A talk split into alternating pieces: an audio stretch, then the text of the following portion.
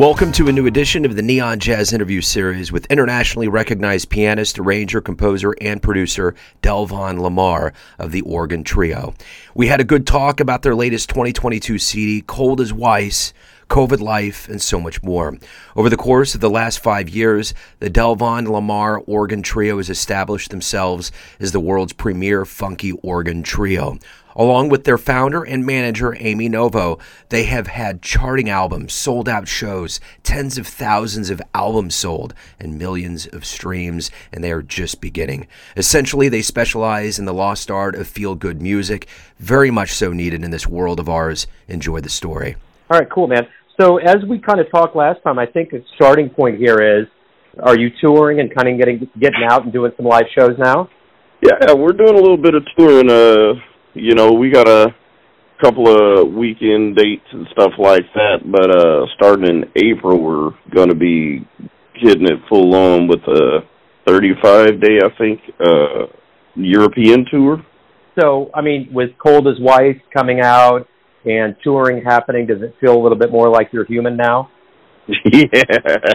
Definitely, man. Definitely. It's uh you know, during the downtime we did a couple of live streams but you know, there's nothing like being on the the stage in front of people, you know. So, talk to me about the new album. This has to be a big relief, I think, to be able to have an album come out now. And obviously, things are opening up for you to perform it. But I've listened to it. It's a wonderful album. It just stays in the vein of what you cats do, which is just such a wonderful, fresh sound. Talk to me a little bit about constructing this particular CD. This album, you know, we actually recorded it when you know when everything got shut down you know it was kind of tough because you know at the time uh Dan Weiss uh, our new permanent drummer was living in Reno. Jimmy lives in Seattle and I live in Pullman which is Pullman Washington which is about four and a half hours east of Seattle. So it was very difficult for us to actually get together. So what we would do is whenever we can get Dan up here for like either doing a live stream or, you know, our one off gig or something like that, we'll try to cram in like a writing session. You know, some of the stuff on the album we actually had finished before we went into the studio, but some of it we actually created in the studio. Like uh uh the Big TT Blues that was recorded that was written in the studio uncertainty was written in the studio. Like those weren't even ideas when we came in there. We just kind of pulled it out of nowhere. so, what do you ultimately want the listener to get from this album? Well, like I said, man, like I always say, we're the uh, the goal for us is you know to make people feel good throughout you know just in general but especially nowadays it's like it's been hard for you know everybody really you know just kind of a lot of people are feeling down and stuff like that because of what's going on and kind of trajectory of the way things are going on that we want to bring a little light into people's lives. And you know and one of the reasons we call our music feel good music is to get people to feel good. They listen to our record and kind of forget about all of that stuff even if it's just for a minute. It, it's important so talk to me a little bit about how the trio came together. How long have you guys been around, and kind of how did you all kind of get together and create this nucleus? The, actually, the the whole idea for this band was actually my wife, Amy Novo. She was the one that actually put this band together. I didn't want to start a band. I, it wasn't my thing. I, you know, I've been in bands with these band leaders pulling their hair out, trying to keep cats together, and dealing with all this stuff, man, I said I never want to do that. I just want to play music. You know, my wife, she recognized my talent. So we've been together 16 years, and she's recognized my talent from the start. And she was just like, "Man, you're way too good to to just be running around, you know, being side man, not making any money. Sometimes I'd pay money to play, you know, because I didn't make enough money to actually justify doing the gig. But again, you know, I just wanted to play." And so she said, you know, put the you guys write some music, get some guys together, write some music, and I'll take care of all the rest. And you know, and that's how we started. Like our first show that she booked us was a residency at a club called the uh, Royal Rooms where we started, and we didn't have any music, so we would just go there and jam for like three hours, and we did that every week, and that's kind of how the band started. What about you? What was the flashpoint for you to become a musician and to really get interested in this blend of jazz that you dig? Well, I've always wanted to be a musician, even since junior high school. Even when I got to high school, my high school that I grew up in didn't really have a band. So uh they tried. There were like 500 drummers and like like four other instruments. hmm. Uh, you know, it didn't really have a band, and so they used to partner up with other high schools just to get like some kids, you know, together but it never quite really took off. So what I did was I had a band outside of high school. We were called Variations, the Jazz Disciples, and it was just like four of us and we used to run around playing gigs and like spoken words and stuff like that. But I've always known I wanted to be a musician, like pretty much since like sixth, seventh grade. It's just been a challenge, you know, because it wasn't really looked at as a career. It's like a lot of time you hear, oh, you need to get a real job. You know, I got that a lot, and it's like you better have something to fall back on. So it was more looked at as a hobby than an actual career. But I was kind of wanted it to be a career. I just didn't know how to make that happen. And that's kind of where my wife came to play. Like, she knew how to make that happen. And she did. So, what was the first live jazz show that you ever saw that blew you away? The first jazz show I've ever seen that blew me away was Joey DeFrancesco and Dr. Lonnie Smith together. It was like one band, two organs, drums, and a guitar, and that show was spectacular.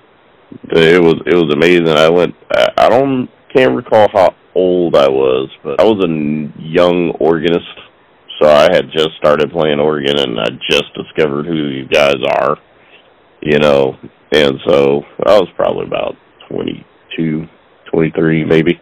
Yeah, that that show it it really took you know the organ. Like I already knew I wanted to play organ, but that that show took my thought, my perception of playing the organ to a whole nother level. Well, you know, now that you've been doing this for a while and you've been at it, what is what do you like the best about being a professional musician? What do you look forward to the most every day? I, I love being on the stage. I love being in front of people. I like making people laugh, and I don't know. It's just a feeling I get when I know people aren't enjoying themselves. It's everything to me really. That's what i i like to get man. I love to get people to engage. I don't care about dancing. None of that that, that stuff doesn't matter to me. What i like people is to be engaged in us. Like if you're standing there in awe even if you don't move Uh, a, an inch but you're just sitting there and you're really digging what we're doing that that's everything to me right there so, you know, during this time of quarantine and, you know, self-reflection, what did you learn about yourself that maybe you didn't realize before that's going to make you stronger as you reemerge and promote a new album and tour more? One thing that happened, like, you know, we we used to tour a lot, you know, pre, you know, pre-pandemic. When everything got shut down, like it sucked as as far as like financially because we made most of our money, you know, being on the road and stuff like that. But it also had an upside, and the upside to it is we had all this time to sit home, and we got super creative. So I've been actually writing lyrics. Uh, I started singing. In fact, we uh working on an album or a project right now called D-Lo Three and Friends that is going to incorporate Delvon Lamarr Organ Trio with people we've met over the years on the road, you know, like when we're in Europe or in the States and stuff like that. And we're going to incorporate them into this album. It's going to be a recording project. Delvon Lamarr Organ Trio is still going to be Delvon Lamarr Organ Trio.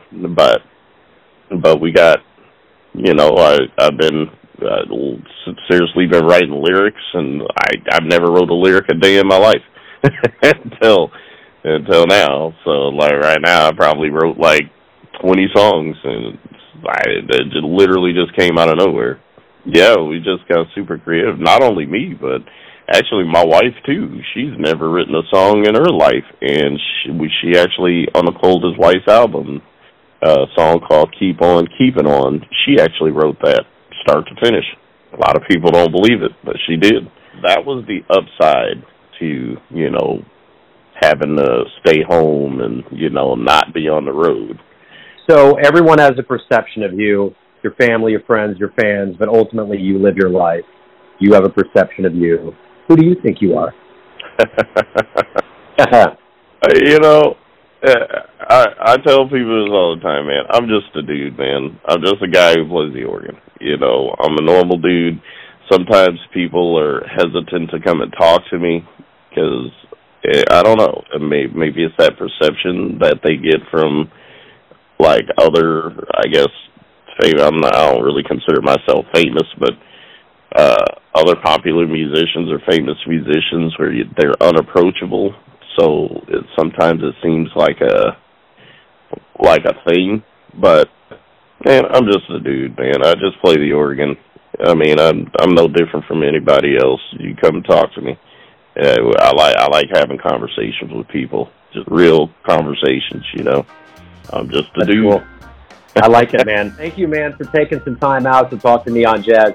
Good luck with the tour and the album. You guys got such a wonderful groove, man. Hey, cool. Thank you, man. Thanks for listening and tuning in to another Neon Jazz interview, where we give you a bit of insight into the finest cats in Seattle, New York, Kansas City, and spots all over the world, giving fans all that jazz. And thanks to Delvon for his time, music, and cool.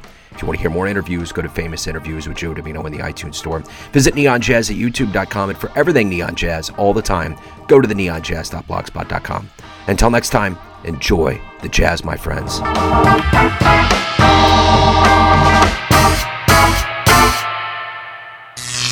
Neon Jazz.